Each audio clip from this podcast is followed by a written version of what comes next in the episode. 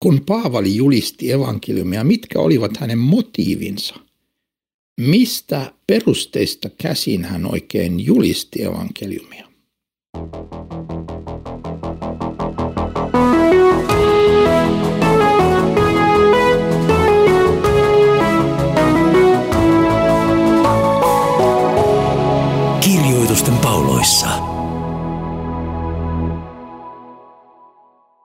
Kuulleet siitä tässä podcastissa kirjoitusten pauloissa, että miten Tessalonikas kirje kuvaa evankeliumin tulemisen Tessalonikan ensimmäisen vuosisadan suurkaupunkiin ja miten Paavali oli tuonut sinne evankeliumin työtovereidensa kanssa ja miten se oli tullut vastaan otetuksi.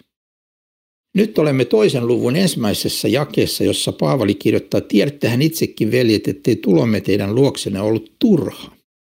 Vaikka olimme aiemmin Filippissä kärsineet ja meitä oli siellä pahoinpidelty, niin kuin tiedätte, meillä oli kuitenkin Jumalassamme rohkeutta puhua teille Jumalan evankeliumin ankaran taistelun keskellä. Meidän kehotuksemme ei näet ole lähtöisin eksytyksestä, ei epäpuhtaista mielestä eikä kavaluudesta, koska Jumala on katsonut meidän kelpaavan siihen, että meille uskottiin evankeliumi. Me puhumme, emme miellyttääksemme ihmisiä, vaan Jumalaa, joka koettelee sydämemme. Emme koskaan ole esiintyneet imartelevin sanoin. Sen te tiedätte. Emmekä tekosyyn ahnehtineet voittaa Jumalan todistajamme. Emme myöskään ole etsineet kunniaa ihmisiltä, emme teiltä, emmekä muilta. Vaikka Kristuksen apostolina olisimmekin voineet vaatia arvonantoa, olimme sen sijaan teidän keskuudessanne lempeitä kuin nimettävä äiti, joka hoivaa lapsiaan. Teitä helliemme halusimme antaa teille, ei vain Jumalan evankeliumia, vaan oman itsemmekin, sillä te olitte tulleet meille rakkaaksi. Tässä Paavali kuvaa omia motiivejaan ja sitä, mistä perusteesta käsin hän oikein tuli sinne Tessalonikiin ja julisti evankeliumia. Ja hän sanoo ensimmäisenä, että tulomme teidän luoksenne ei ollut turhaa, koska he evankeliumi kantoi hedelmää, se kantaa aina hedelmää. Jumalan sanan vieminen ei aina heti anna näkyviä hedelmiä, mutta se antaa ennen pitkää aina hedelmiä. Ja nyt Paavali toteaa, että vaikka hän oli Filippissä kärsinyt ja hänet oli pahoin pidelty, niin hän kuitenkin Jumalassa rohkeasti puhui evankeliumia ankaran taistelun keskellä.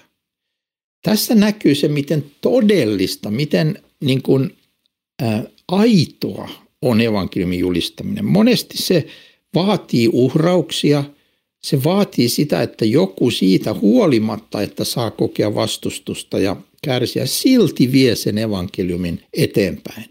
Ja kuka tähän antaa rohkeuden? Jumala antoi rohkeutta puhua evankeliumia. Ja että tämä evankeliumi tuli ankaran taistelun keskellä. Kaikki tämä osoittaa, miten – se oli todellisessa maailmassa, todellisessa ajassa ja paikassa. Evankeliumi oli todellinen ja se ei ollut mikään helppo asia. Mutta mikä sitten motivoi Paavalia?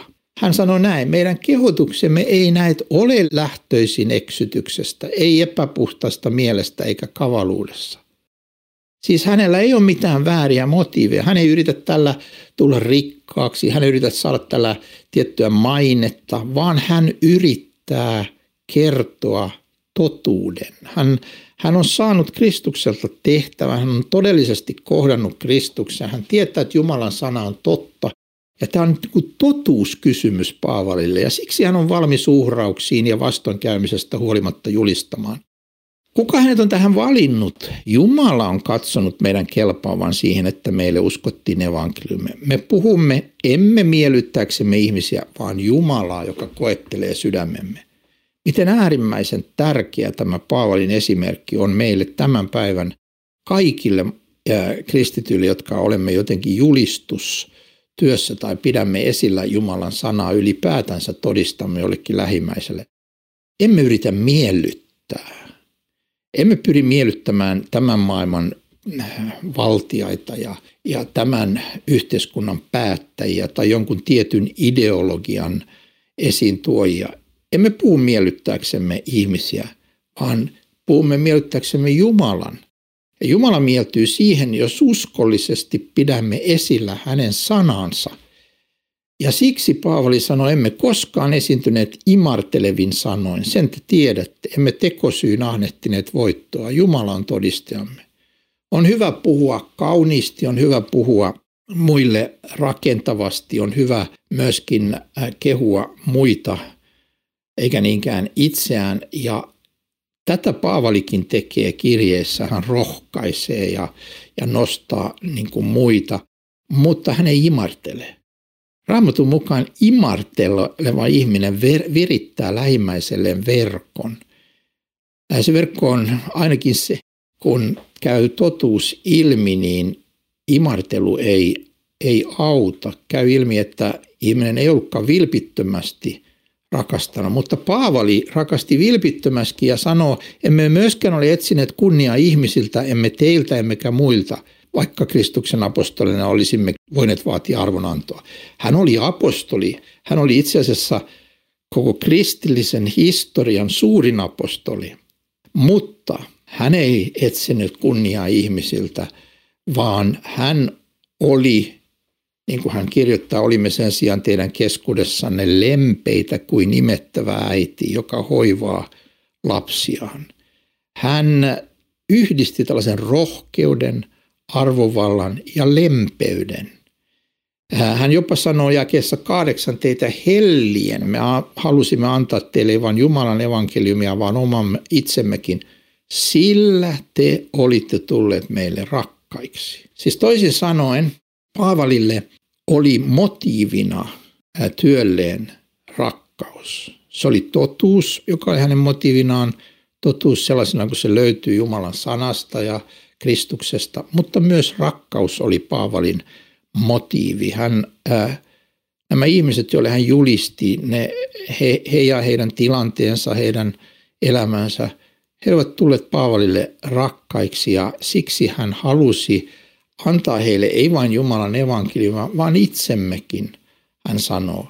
Hän halusi palvella, hän halusi auttaa, hän halusi olla hyödyksi ja hän halusi pysyä Jumalan totuudessa ja hän toi sen heille.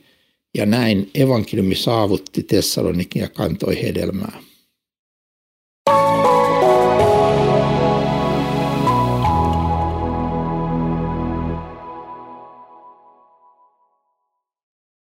Millainen on todellinen Jumalan sanan julistaja? Millaisin motiivein hän on liikkeellä? Tätä joudumme kysymään itseltämmekin, kun puhumme kristillisestä uskosta joko vain jollekin lähimmäiselle jossain keskustelussa tai virallisesti julistajina jossakin tai kristillisen uskon edustajina. Paavali antaa meille kaiken sen, mitä meidän pitää muistaa kirjeessään ja tässä tessalonikalaiskirjassa erityisesti hän muistuttaa, että me emme halua olla ihmisille mieliksi. Me emme niin kuin vääristele ja puhu imartelevasti ja, ja emmekä käytä minkälaisia temppuja, emmekä, emmekä ylitä olla ylipäätänsä jotenkin epäaidosti liikkeellä, vaan me olemme aidosta rakkaudesta käsin liikkeellä. Toisaalta rakkaudesta totuuteen – joka on Jumalan sana, ja toisaalta rakkaudesta ihmisiin, joille meidät on laitettu välittämään tämä sanoma. Ensi kerralla puhumme siitä, mitä tämä vaati Paavalilta, kun hän ää, teki työtä näillä rakkauden ja totuuden motiiveilla. Mutta nyt meidän Herramme Jeesuksen Kristuksen armo, Isän Jumalan rakkaus ja Pyhän Hengen osallisuus olkoon sinun kanssasi nyt ja aina.